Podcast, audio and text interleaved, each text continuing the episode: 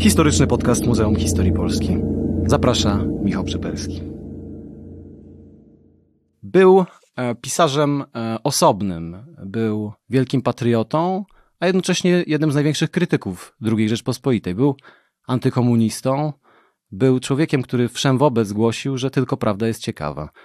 Józef Mackiewicz, którego w tym roku obchodzimy, 120 lat temu urodził się w Petersburgu i na jego temat, o jego działalności, o jego twórczości będę dzisiaj rozmawiał z doktorem Wojciechem Stanisławskim. Dzień dobry. A także z Krzysztofem Niewiadomskim. Dzień dobry Państwu. Obaj panowie są pracownikami Muzeum Historii Polski. Panowie, powiedzcie, dlaczego dzisiaj warto czytać Józefa Mackiewicza? Ponieważ jest polskim Sołżenicynem.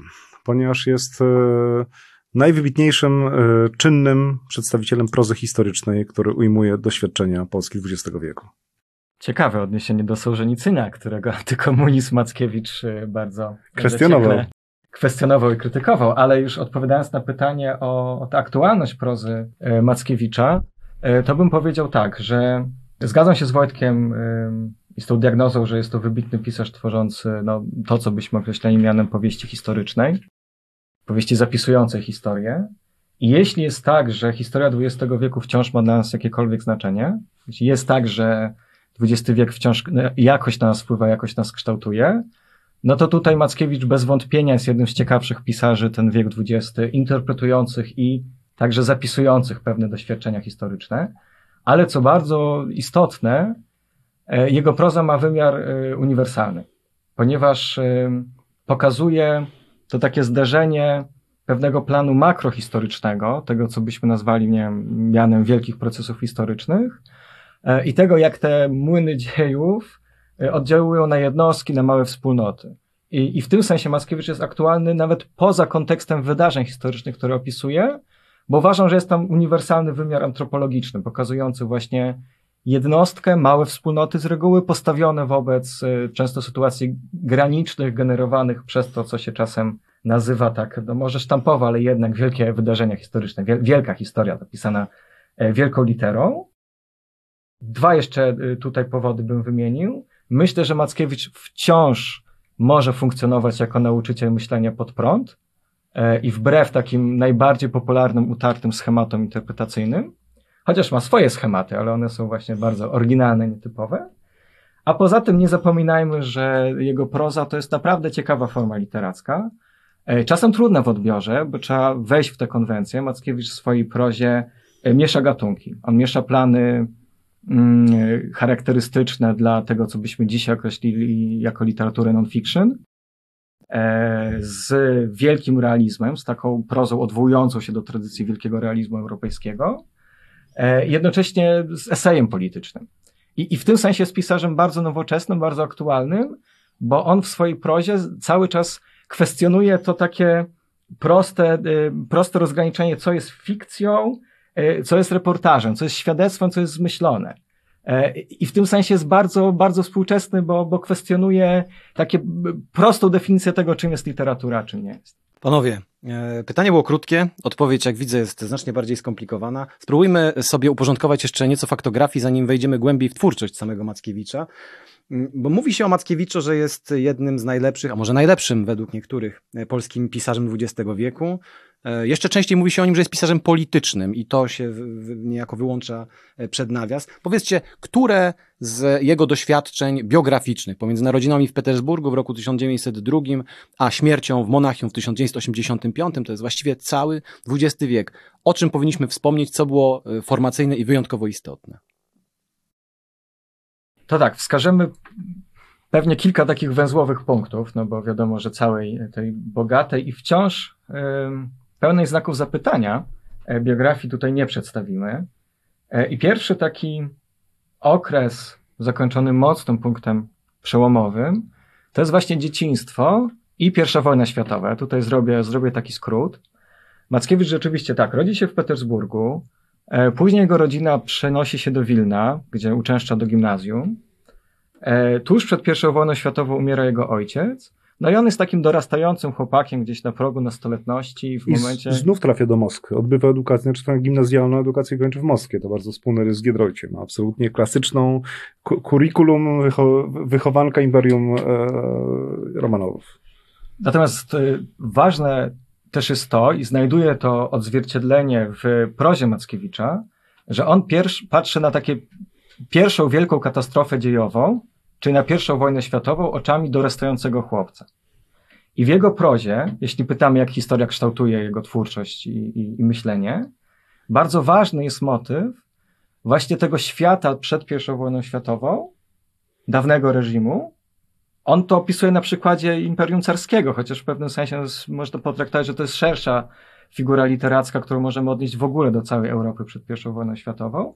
I pierwszej wojny światowej, który ten stary świat zamyka, kończy, która otwiera tak naprawdę XX wiek, wiek wielkich ideologii i totalitaryzmów.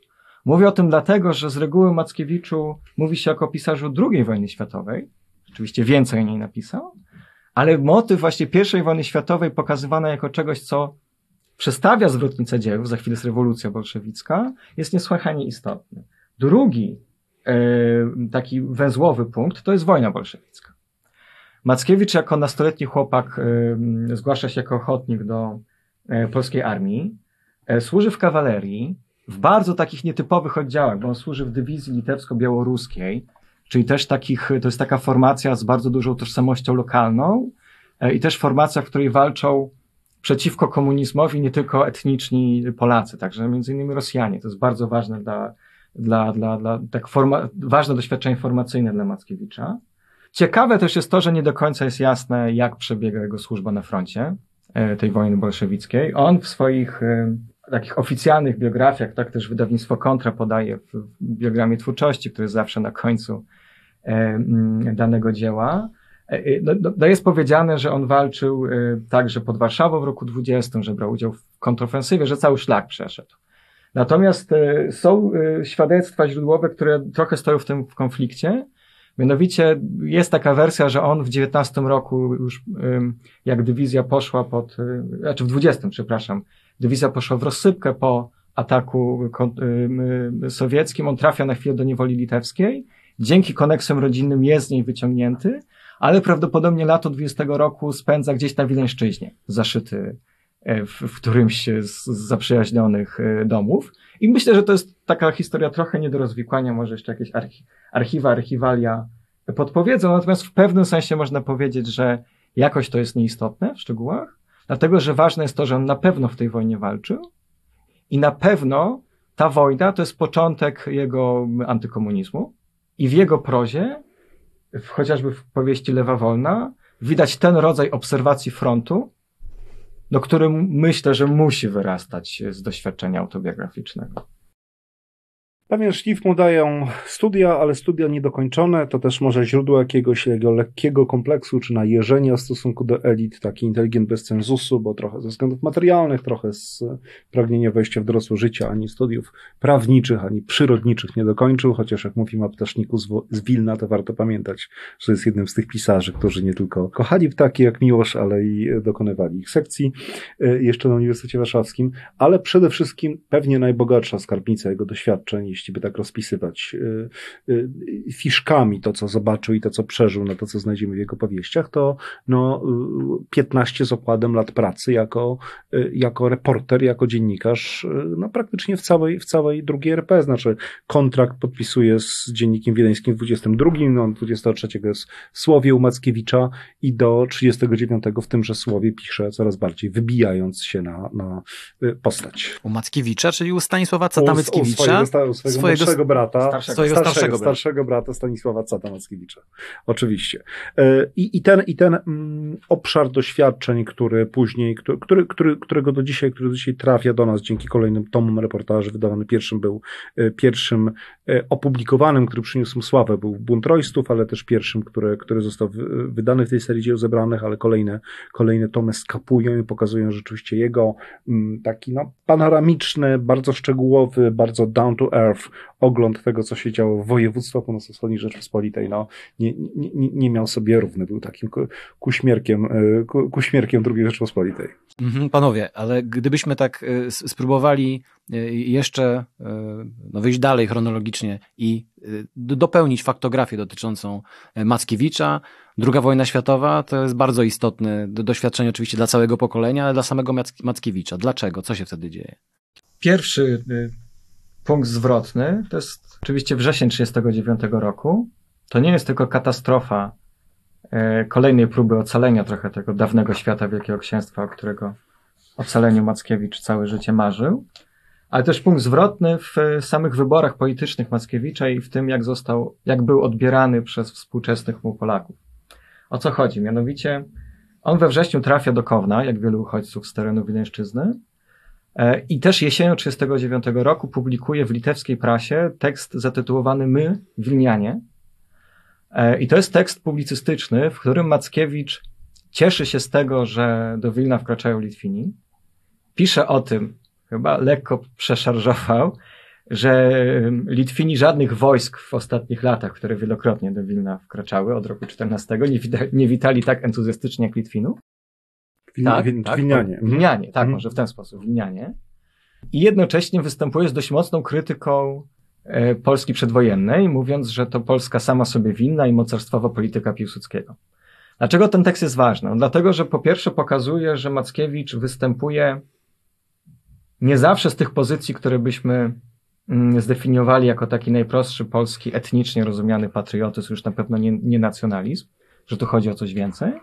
Ale to też jest istotne z tego powodu, że to jest być może pierwszy taki moment, w którym Mackiewicz znajduje się na cenzurowanym przez dominującą patriotyczną opinię, dlatego, że to jest być może epizod, ale myślę, że warto go wyciągnąć. Kilkuset internowanych polskich, na Litwie internowanych polskich oficerów pisze taki list do Mackiewicza, w którym się od niego odcinają, go krytykują. I to jest właśnie jeden z tych momentów, kiedy Mackiewicz po raz pierwszy stanął sam wobec opinii większości. Wydaje mi się, że to jest ważny punkt zwrotny.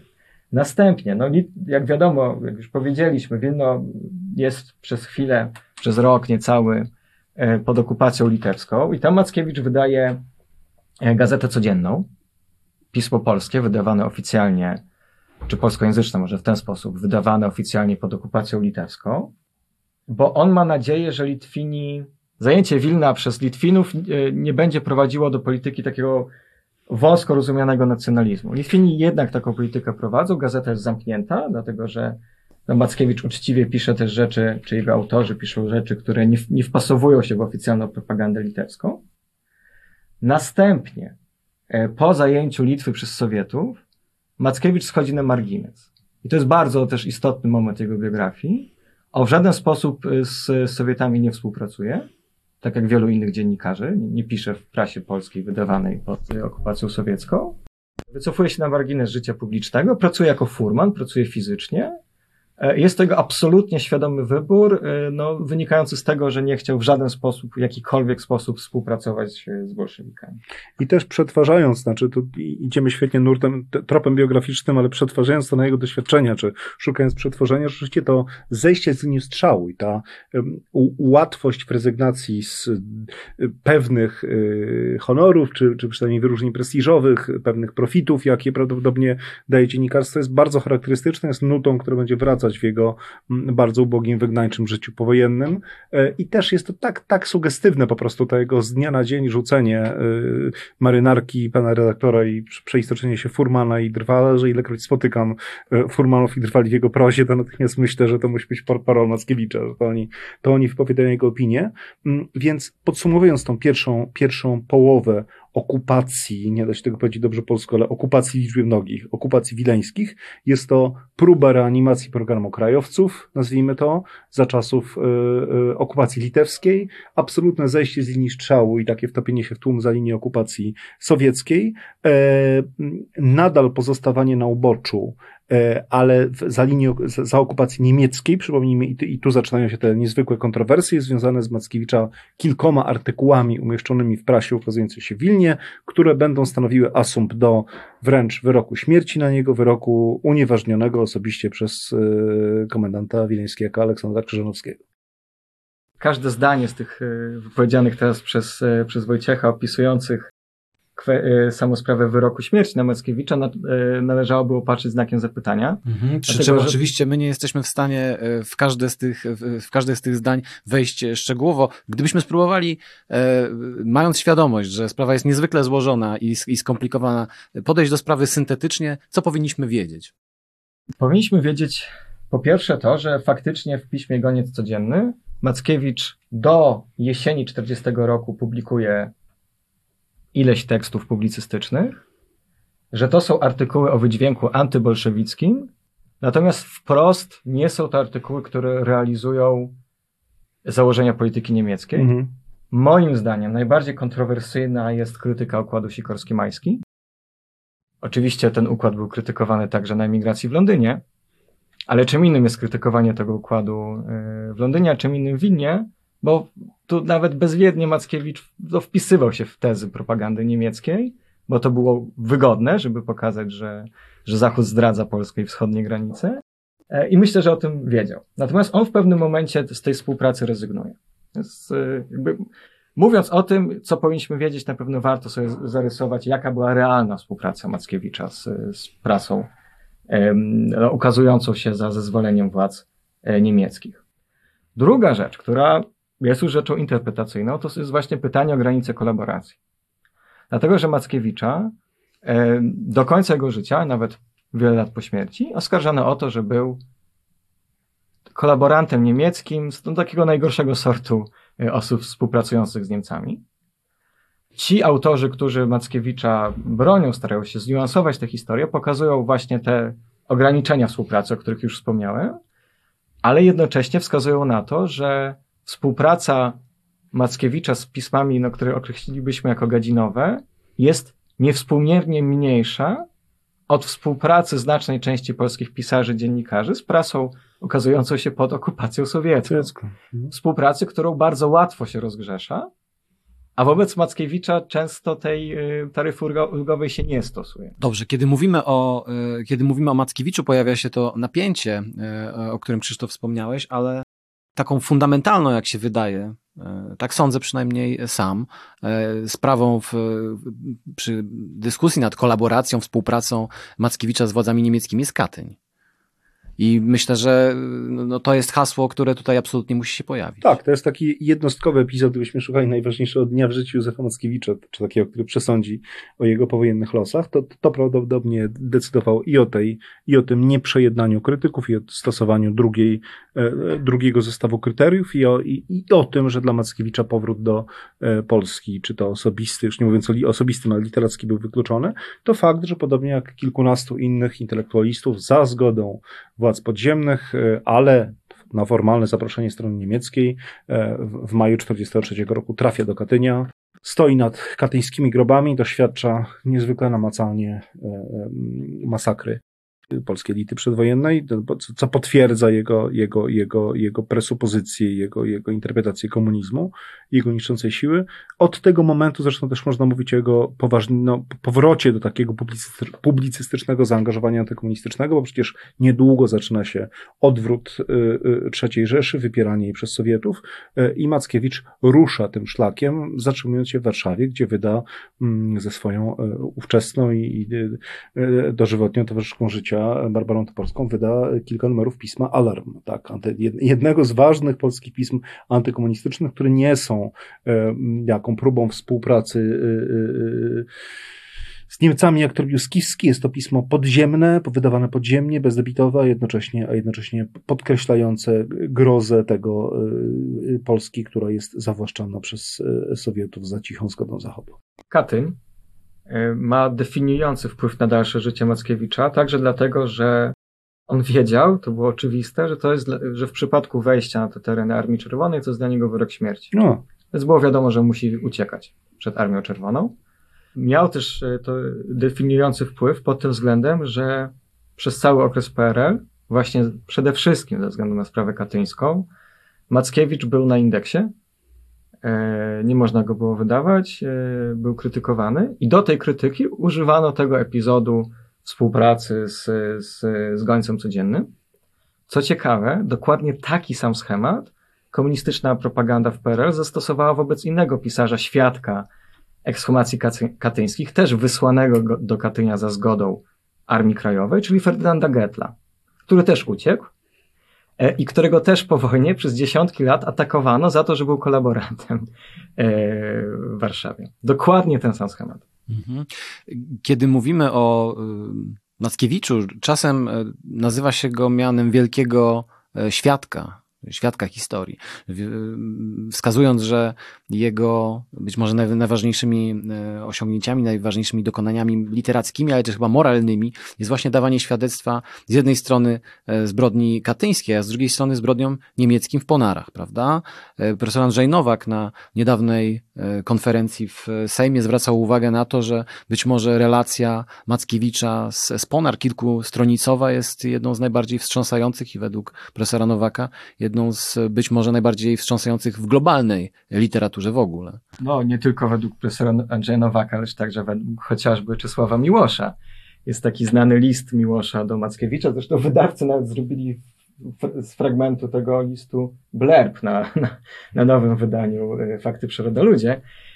List Miłosza do Mackiewicza, w którym właśnie pisze dokładnie to, o czym teraz powiedziałeś, czyli że jeśli coś ma z Mackiewicza zostać w historii literatury polskiej, to na pewno to świadectwo z Ponar. I Wojciech wcześniej wspomniał o tym, że Katyń to jest być może najważniejszy pojedynczy dzień z biografii Mackiewicza, być może tym drugim jest rzeczywiście wyprawa na rowerze do Ponar. To jest rzecz, dzieje się jesienią 1943 roku, spójrzcie, to wszystko w ramach jednego roku kalendarzowego. Wilnianie wiedzieli, że w Ponarach Niemcy rozstrzeliwują Żydów. Mackiewicz opisuje to w ten sposób, że po prostu miał sprawę do załatwienia z kimś, kto w Ponarach mieszkał, jeszcze z nich nie uciekł. No i rzeczywiście jest świadkiem tego, jak na stację w Ponarach podjeżdża transport ludności żydowskiej i jak no, dochodzi tam do ludobójstwa. Zapisał to w relacji takiej reportażowej, którą zatytułował Ponary Baza. Ta relacja jest też włożona do powieści Droga donikąd. Jest to od razu dla słuchaczy odniesienie, gdzie te relacje mogą znaleźć i absolutnie zgadzam się z tymi opiniami i profesora Nowaka, i Czesława Miłosza, i wielu innych, że jest to absolutna perła w polskiej literaturze, którą nazwalibyśmy literaturą świadectwa ludobójstwa dwudziestowiecznego. Jest to opis bardzo realistyczny, bardzo naturalistyczny wręcz, bardzo dosłowny, ale Mackiewiczowi udało się zrobić coś takiego, że mimo pokazania skrajnego okrucieństwa jest to pisane bez epatowania i z ogromnym szacunkiem dla ofiar. I tam jest taka scena, która mnie chyba najbardziej porusza, gdzie Mackiewicz opisuje, jak stoi z dwoma polskimi kolejarzami. Każdy z nich jest niejako bezwiednie świadkiem tego, co się dzieje i stoją razem, trzymając się kurczowo jednego rowera. I on opisuje o tym, że właśnie, on to przedstawia w ten sposób, że te istoty ludzkie wobec tego, co się dzieje, gromadzą się razem, bo to im jakoś pozwala zachować jeszcze w pewnym sensie człowieczeństwo. Druga wojna światowa jest niewątpliwie tym wydarzeniem, a Katyń czy Ponary to takie jeszcze dwa szczególne punkty, które zdefiniowały całość życia Mackiewicza aż po jego kres, aż do roku 85, bo po II wojnie światowej Mackiewicz znajduje się na emigracji do Polski, nigdy nie wraca. I nie tylko nie wraca on sam fizycznie, ale też jego dzieła, tak jak Krzysztof, ty już powiedziałeś, lądują na indeksie, co efektywnie oznacza, że w Polsce nikt Mackiewicza nikt dzieł Mackiewicza nie może kupić w księgarni i dopiero w latach 70., w latach 80. one zaczynają się pojawiać w drugim obiegu wydawniczym, drukowane gdzieś właśnie za pomocą powielaczy, gdzieś w gronach opozycyjnych. No, chyba że to jeszcze druga możliwość, ktoś książki Mackiewicza przemyci z zagranicy, ale to efektywnie jest droga znacznie trudniejsza. Powiedzieliśmy, czy nakreśliliśmy biografię Mackiewicza, tą pierwszą jego pierwszą połowę jego życia w sposób bardzo szczegółowy. A teraz chciałbym, żebyśmy pochylili się bardziej nad samą twórczością, bo odnoszę takie wrażenie, nie wiem czy zgodzicie się panowie, że Mackiewicza bardzo często, ja już do tego nawiązałem wcześniej, bardzo często ubiera się w buty pisarza politycznego głównie i politycznego przede wszystkim. Czy to jest dobry pomysł? Czy ograniczanie się do czytania Mackiewicza jako pisarza świadectwa, jako pisarza politycznego to jest dobry i uzasadniony pomysł? Czy to troszkę bardziej jest skomplikowane? Ja myślę, że ten pomysł wziął się stąd, że on, słusznie podpowiadasz, Michał, że jest trochę chybiony, ale on się wziął stąd, że jest bardzo dużo w naszych czasach prozy ostentacyjnie niepolitycznej. Znaczy polityczność pojmowana jako funkcjonowanie człowieka w historii i wśród w szerokiej, rozbudowanej i złożonej perspektywie społecznej, coraz bardziej przestało schodzić z radaru twórców na rzecz doświadczeń, czy to takiej głębokiej introspekcji, czy to małego kręgu ludzi. I to, o czym powiedzieliśmy w takiej laudacji na dwa głosy już na wstępie, ta niesłychana panoramiczność prozy Mackiewicza,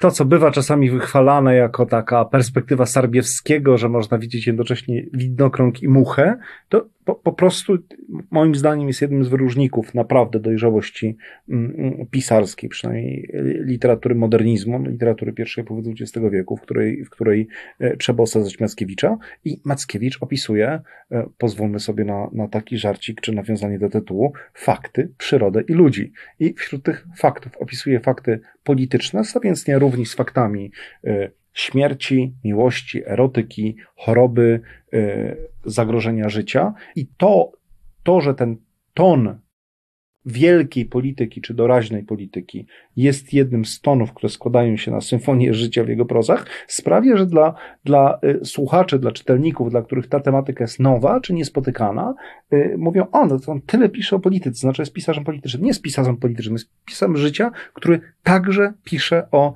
wymiarze polityki, wielkiej historii kształtującej życie ludzi, zwłaszcza bohaterów w epoce, w miejscu, o którym pisze przede wszystkim jednak, czyli w międzymorzu, między I a II wojną światową. Zgadzam się z tym, że u Mackiewicza jest dużo więcej rzeczy niż polityka.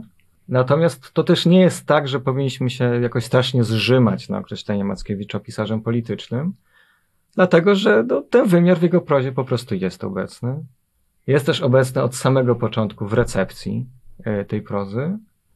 No bo jeśli ktoś, tak jak Mackiewicz, pisze książkę o wojnie roku 1920 i stawia w niej tezę historiozoficzno-polityczną, można powiedzieć, która brzmi mniej więcej tak, że Piłsudski uznał, że większym zagrożeniem dla Polski jest biała Rosja, a nie Rosja Czerwona, a nie bolszewizm, i że pertraktował z bolszewikami zamiast razem z białymi Rosjanami zdławić komunizm i że to jest wielka stracona szansa historii, no to jest to teza polityczna, interpretująca historię polityczną. Chociaż jest tam dużo więcej.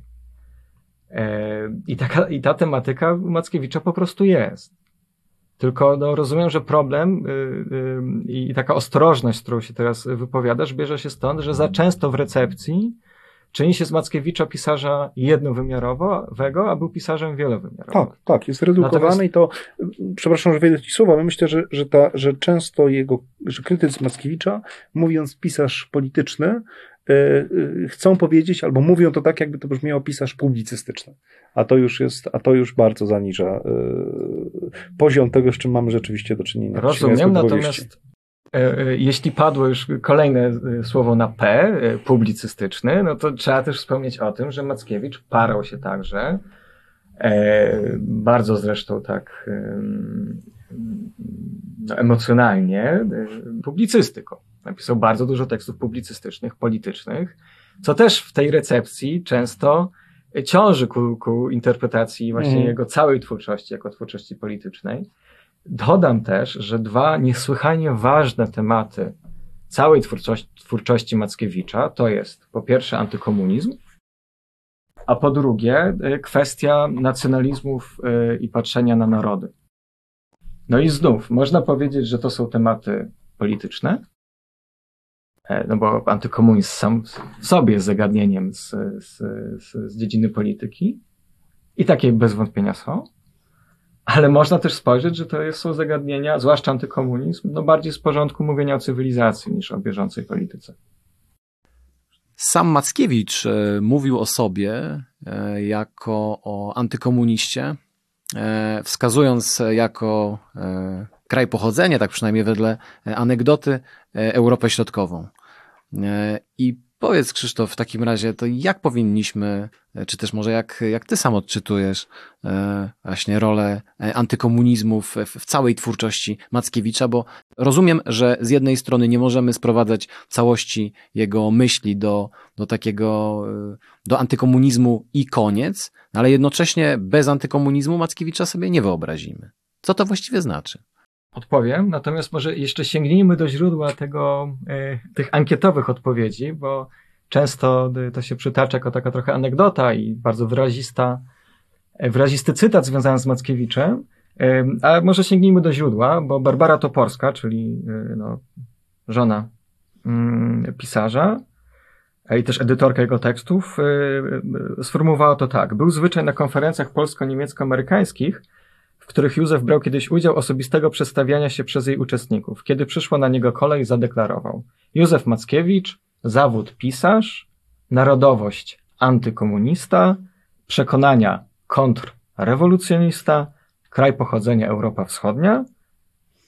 Komentarz Topolskiej. Niektórzy z obecnych potraktowali to za dowcip.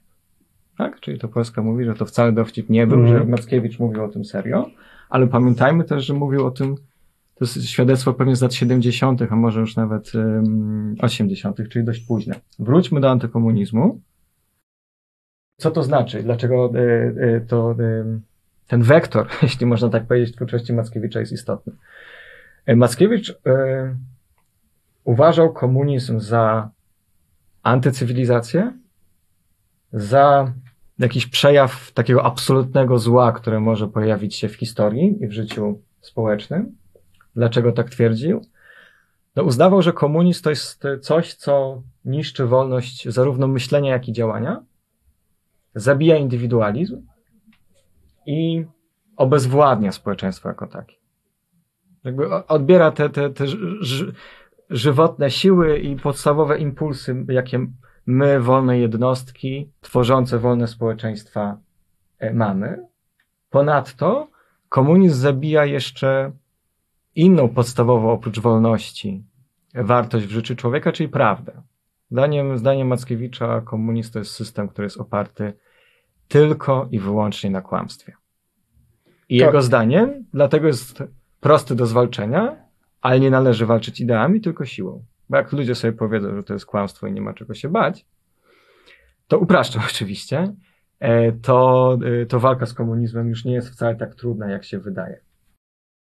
Zdaniem tylko dopowiem, bo to jest rzeczywiście niezwykłe, że moglibyśmy się spodziewać, że po doświadczeniach rewolucji w Moskwie i wojny 20 roku, niesłychanie brutalnej, Mackiewicz jakby zupełnie by wystarczyło do antykomunizmu Mackiewicza, gdyby opisywał okrucieństwa dokonywane przez bolszewików na swoich i na obcych i jechał formułą konia na wzgórzu Małaczewskiego. Tymczasem nie, tymczasem czytanie Mackiewicza, absolutnie będąc naturalistyczny, czasem odrobinę wręcz perwersyjnie w opisywaniu okrucieństw wojny domowej, jednocześnie absolutnie nie poprzestaje na tym. Jego diagnoza komunizmu jest niesłychanie nowoczesna, to znaczy bohaterowie, to jest aż zaskakujące, kiedy bohaterowie Lewej Wolnej, którzy są chłopakami z niedokończonymi studiami albo po gimnazjum, nagle zaczynają mówić takim językiem trochę zamiatinowskim, trochę orwellowskim, stawiając właśnie diagnozy, że komunizm to znaczy wysysa nas wszystkich, nie ma naszej indywidualności, nie ma prawdy. Znaczy to są, powiedziałbym, bardzo głębokie intuicje, które świadczą o głębi jego doświadczenia i które wkłada tak narracyjnie w usta swoich bohaterów. Tytuł jednej z krótkich prus Mackiewicza brzmi: Zaczynamy gnić. I to też jest fraza dobrze pokazująca to, w jaki sposób on definiował to, jak komunizm zaczyna oddziaływać na społeczeństwo. Tu jeszcze może tylko przytoczę inny antykomunistyczny argument wysuwany przez Mackiewicza. On jest ciekawy, bo wydaje się bardzo przyziemny, a też bierze się z obserwacji życia społecznego. Mackiewicz mówi, że jednym z przejawów systemu komunistycznego jest potworna nuda.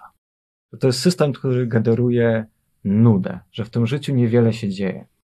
I jest taka jego też krótka forma prozatorska, gdzie on opisuje, w co się bawią dzieci pod rządami bolszewickimi, no i pisze, że narrator tego tekstu pisze, że zaobserwował, że dzieciaki po tam kilku miesiącach życia pod rządami bolszewickimi, sowieckimi zaczynają bawić się w kolejkę. I ten tekst właśnie przedstawia to jako sygnał zupełnego rozpadu cywilizacji. Że dzieci przestają bawić się w berka, w rycerzy, tylko bawią się w ustawianie się w kolejce do kooperatywy i ktoś wciela się w tego, który łaje tych ludzi i mówi, że i tak nic nie ma i że trzeba równo stać w kolejce. I to jest przejaw właśnie tej potwornej bezbarwności i nudy życia pod komunizmem.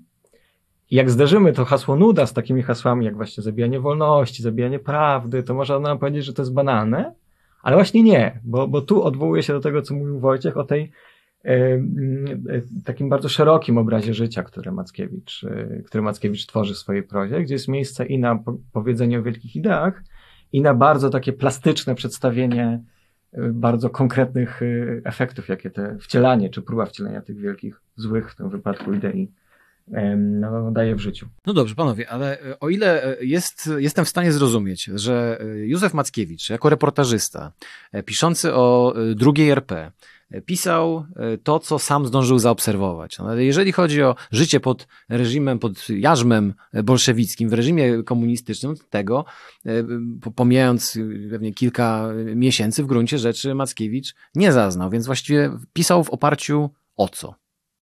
No, ale on też opisuje reżim bolszewicki. Znaczy, po pierwsze, nie był bratem łatą, ale miał reporterską umiejętność rozmawiania z ludźmi, i z ludźmi z całej Europy Wschodniej, z której, jak wiemy, pochodził narodowo, jak to padło przed chwilą w cytacie. A powtórę, też Mackiewicz nie opisuje całego komunizmu, a kiedy go ekstrapolował na migracji, to nie było już tak, zawsze tak błyskotliwe. On nie opisuje komunizmu epoki NEP-u czy wczesnego Breżniewa. On opisuje komunizm, który znał doskonale, czyli komunizm taki bolszewicki lat 17-20, najsurowszy, i komunizm wchodzący na sztykach Armii Czerwonej w tej i we w te chodzący po Europie Środkowej w czasie II wojny światowej. Mhm. Dobrze, więc to jeżeli chodzi o perspektywę, z jakiej pisał Mackiewicz. Ale myślę sobie, że bardzo interesującą sprawą jest też to, tutaj przeskakuję do problemu recepcji Mackiewicza. Kiedy w ostatnich latach obserwowałem debaty, jakie w Polsce, debaty może to za dużo powiedziane, dyskusje w każdym razie, jakie wywoływały rozmaite książki, takie z zakresu publicystyki historycznej może, no to niewątpliwie jedną z popularniejszych, inspirowanych bezdyskusyjnie Lewą Wolną była książka Piotra Zychowicza poświęcona tak zwanemu paktowi Piłsudski-Lenin, paktowi, którego nigdy nie było, ale o którym Mackiewicz jako literat no dosyć i publicysta dosyć intensywnie pisywał na emigracji. I tutaj rodzi się we mnie takie pytanie, czy nie jest tak, że z całej przebogatej spuścizny Mackiewicza nasz czas wziął to, co najbardziej radykalne, to co może nie wcale nie najciekawsze, czy nie jest tak, że może, nie wiem, niewłaściwie, bo nie dość dobrze od dzisiaj odczytujemy Mackiewicza, czy mówiąc krótko, nie jest tak, że wzięliśmy nie tą najbardziej wartościową część jego spuścizny? Wzięliśmy, nie wzięliśmy. To jest oczywiście szalenie efektowne, to równie efektowne, co odważne. Próba powiedzenia, co Piłsudski zrobi lub nie, ewentualnie co mógł zrobić, i to takie politykowanie przy stoliku z panem starostą 80 lat później, że właściwie to Piłsudski powinien był pójść z Dominikinem czy z Wranglem. Ale oczywiście to absolutnie nie wyczerpuje Mackiewicza, o którego różnych rejestrach myślę, że możemy sobie wyliczyć ich kilka, począwszy od takiej niesłychanej panoramy Międzymorza, przez, nawiązując do współczesności, rozumienie wagi Ukrainy, co Sam był bardzo blisko, najbliżej z problemem litewsko-wileńskim, związany Mackiewicz, ale wagę Ukrainy widział niesłychanie jaskrawie. Natomiast ja wyjdę przed szereg i powiem trochę przewrotnie, a trochę nawiązując do naszych rozmów przed programem, że Mackiewicz czeka na odczytanie jako pisarz ekologiczny, który po prostu się wpisuje w zmierzch antropocenu i obawy przed zniszczeniem środowiska naturalnego idealnie. Po prostu nie mamy drugiego. To wszystkie dokonania w tym zakresie Olgi Tokarczuk czy innych bledną przy tym, jak Mackiewicz rozumiał ekosystem po prostu w pierwszej połowie XX wieku. Pełna zgoda, jeśli chodzi o ten wątek przyrodniczy, bo Mackiewicz rzeczywiście był takim pisarzem, którego charakteryzowała taka duża świadomość ekologiczna, przy czym to jest ekologia w rozumieniu takim bardzo bliskim rzeczywistemu znaczeniu tego pojęcia. Czyli ekologia jako nauka o zależnościach w przyrodzie, o systemie, a nie ekologia rozumiana jako taki interwencjonizm przeciwko zanieczyszczeniu przyrody. I ta perspektywa ekologiczna jest obecna w zasadzie w całej twórczości Mackiewicza. Zarówno człowiek, jak i otaczający go krajobraz to są pełnoprawne składniki, które tworzą świat. I przyroda w prozie Mackiewicza bywa bohaterką, równo traktowaną jak ludzie, a raczej może nie ma tego rozgraniczenia między człowiekiem a przyrodą. To są elementy tego samego pejzażu. Przyroda jest też obserwatorką. To jest taka często figura literacka ze strony Mackiewicza, że on opisuje, jak przyroda patrzy na to, co się dzieje. Jest także komentatorką i często przyroda daje takie odniesienie do tego, co poza i ponad historią, do jakiejś dłuższej perspektywy czasowej. Dlatego, że te nasze wojny, te nasze tragedie, to jest jakiś epizod w porównaniu z długim trwaniem przyrody. Przy czym Mackiewicz często jest bardzo ironiczny w pokazywaniu tego, jak człowiek nadaje sens swoim relacjom z przyrodą. Jest jego taki w ogóle kapitalny tekst Ucieczka przed wyzwoleniem, gdzie na podstawie doświadczeń autobiograficznych opisuje swoją drogę od Wilna do Włoch. To wyzwolenie w cudzysłowie, no bo to chodzi o Armię Czerwoną. I ten tekst zaczyna się tym, jak właśnie narrator, bohater tej prozy idzie, to jest jesień i idą za nim liście, które go odprowadzają i bohater myśli, że właśnie ta ojczyzna jego w tym rozumieniu bardzo bliskim go żegna w ten sposób, ale za chwilę jest komentarz, nie, to jest złuda, to są tylko liście, nie ma dialogu między liśćmi a człowiekiem. Na przyroda jest bardzo, bardzo wiele funkcji w prozie Mackiewicza. Nie ma dialogu, ale jest współistnienie. Tylko jedno zdanie, chociaż dłuższe. Pocisk runął w to właśnie miejsce i zasłonił go w strasznym huku wulkanem torfu i kłakami darni. Zabił 300 komarów, 2 myszy polne, 2 glizdy, tuzin czarnych żuczków, Michała Łukoszewicza, szeregowca 105. Oręburskiego Pułku Piechoty oraz Sikorkę Czarnogłówkę, którą strącił wybuchem z gałązki pobliskiej brzuski.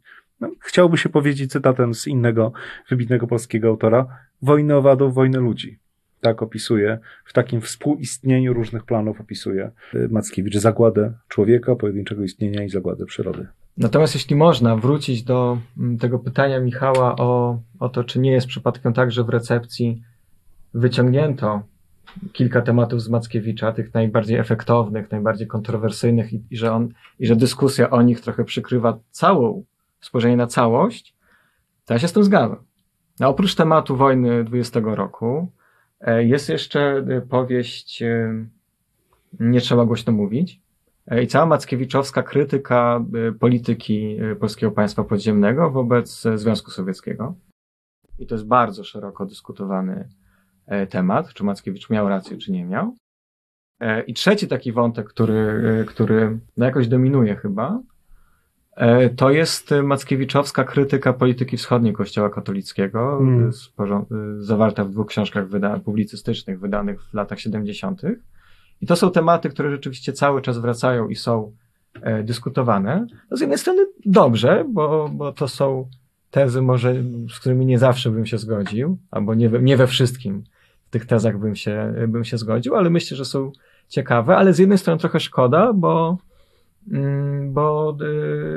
wpychają często Mackiewicza w takie schematy interpretacyjne, które nie zawsze odbiorowi jego prozy służą. Często Mackiewicz jest w recepcji wpychany w ten taki narożnik, że to jest pisarz prawicowy, nadaje się mu łatkę właśnie pisarza prawicowego. Tymczasem jeśli spojrzy się na jego podejście do narodów, do nacjonalizmów, no to nagle się okaże, że trzeba zredefiniować prawicowość, co najmniej. To prawda. Panowie, myślę, że o twórczości Mackiewicza, o jego postaci można rozmawiać znacznie dłużej i mam nadzieję, że jeszcze będzie ku temu okazja, ale o bardzo wielu rzeczach powiedzieliśmy, pewnie jeszcze o całej masie nie zdążyliśmy wspomnieć, ale gdybyśmy pokusili się o jakąś próbę podsumowania, no nie ośmielę się powiedzieć syntezy Mackiewicza, jak właściwie mamy go usytuować na tle polskiej literatury? I z drugiej strony, jak zrozumieć to, że wokół Mackiewicza jest taka aura postaci, niektórzy powiedzą wyklętej, inni powiedzą osobnej. No w każdym razie na pewno w wyraźny sposób wyróżniającej się. Jak widzimy, jak wy widzicie Mackiewicza na tle, nie wiem, kultury polskiej XX wieku? To jest rzeczywiście postać tak ważna, czy może tylko tak kontrowersyjna?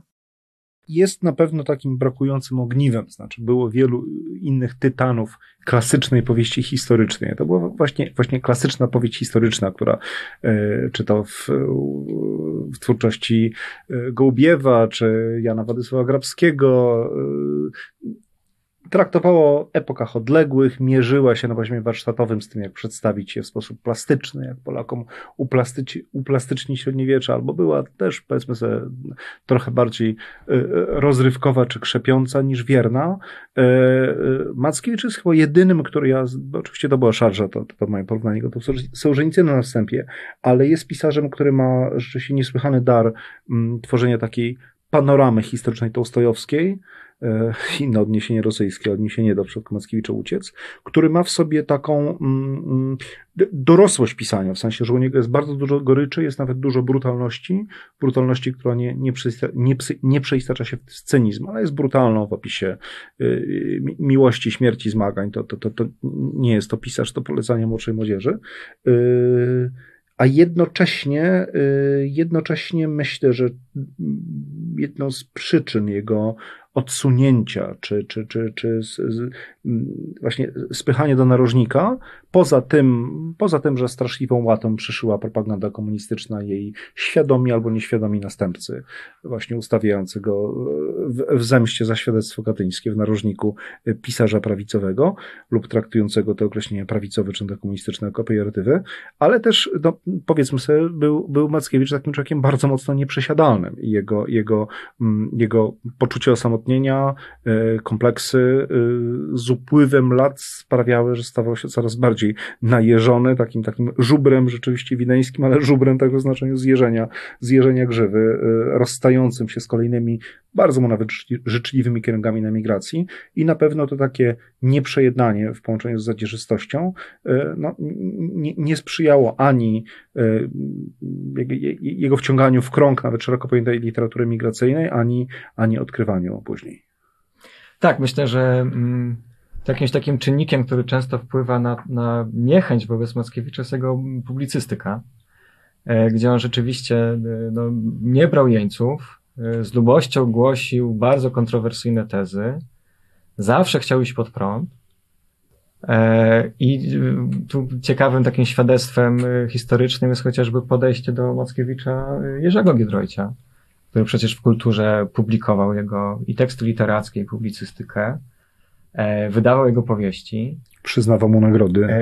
Tak, ale to też była kontrowersja, bo przyznał mu nagrody jednocześnie odcinając się od tez publicystyki Mackiewicza, za co Mackiewicz się obraził. W listach pisał, że znowu puścił artykuł tego wariata Józefa Mackiewicza i napisał też tak, że uważam go, Mackiewicza, za jednego z najwybitniejszych polskich literatów. Najbardziej nie zgadzam się z jego poglądami politycznymi. Czyli właśnie Giedroyć miał takie podejście, że doceniał twórczość literacką, jednocześnie odrzucając twórczość publicystyczną. Natomiast tak, czy Mackiewicz jest aż tak ważną postacią? Bym powiedział, że tak. Przede wszystkim ze względu najprostszy argument, ze względu na rzeczywiście poziom literacki jego prozy. I tu słuchaczom bym bardzo polecał, może nawet jeśli ktoś nie czytał, Właśnie zaczęcie może od tych krótszych form prozatorskich, od jego opowiadań, reportaży, szkiców. One pod względem gatunkowym są bardzo też trudne do zakwalifikowania. Jestem absolutnie przekonany, że to są rzeczy doskonałe. Natomiast w prozie no to jest tak, że rzeczywiście czytelnika mogą zrażać te warstwy powieści, które są debatą polityczną. Natomiast pokazanie realiów chociażby wojny polsko-bolszewickiej, frontu w roku 20, ja czegoś takiego w polskiej literaturze nie znam. Ale też świat dworków przedwojennych. No po prostu wszyscy chwalą Pawlikowskiego. No wspaniały jest Pawlikowski, ale Mackiewicz lepszy. Tu chodzi o Michała Kryspina oczywiście. Pawlikowskiego, człowieka bardzo bliskiego obu braciom Mackiewiczom. Ostatnia rzecz. Powiedzieliśmy dużo, kilkakrotnie mówiliśmy o niechęci Mackiewicza do nacjonalizmów i wąsko rozumianego pojęcia narodu.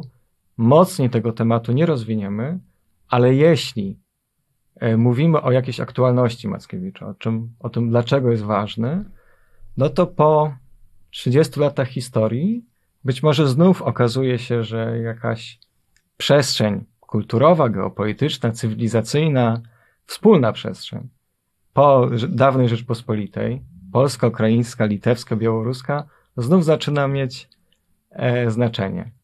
A jeśli tak, to odwołujmy się do takich interpretacji, jak właśnie te proponowane przez Józefa Mackiewicza, bo on patrzył na to miejsce w świecie, miejsce w Europie, jako na miejsce wspólne tych narodów. Proszę Państwa, 120 lat temu urodził się Józef Mackiewicz i o nim dzisiaj miałem przyjemność rozmawiać z doktorem Wojciechem Stanisławskim i z Krzysztofem Niewiadomskim. Myślę, że nie pozostaje nam już nic innego, jak tylko zachęcić Państwa do tego, żeby sięgnąć po twórczość Mackiewicza. Jak usłyszeliśmy, rozpiętą gdzieś między Sołżenicynem a Olgą Tokarczuk, ale bardzo ważnym elementem jego twórczości była współczesność i z naszego już punktu widzenia historia Polski. Bardzo Panom dziękuję. Dziękuję serdecznie. Dziękuję. Podcastów Muzeum Historii Polski wysłuchają Państwo na YouTube, Spotify, Google Podcast, w Audiotece, a także na innych platformach podcastowych.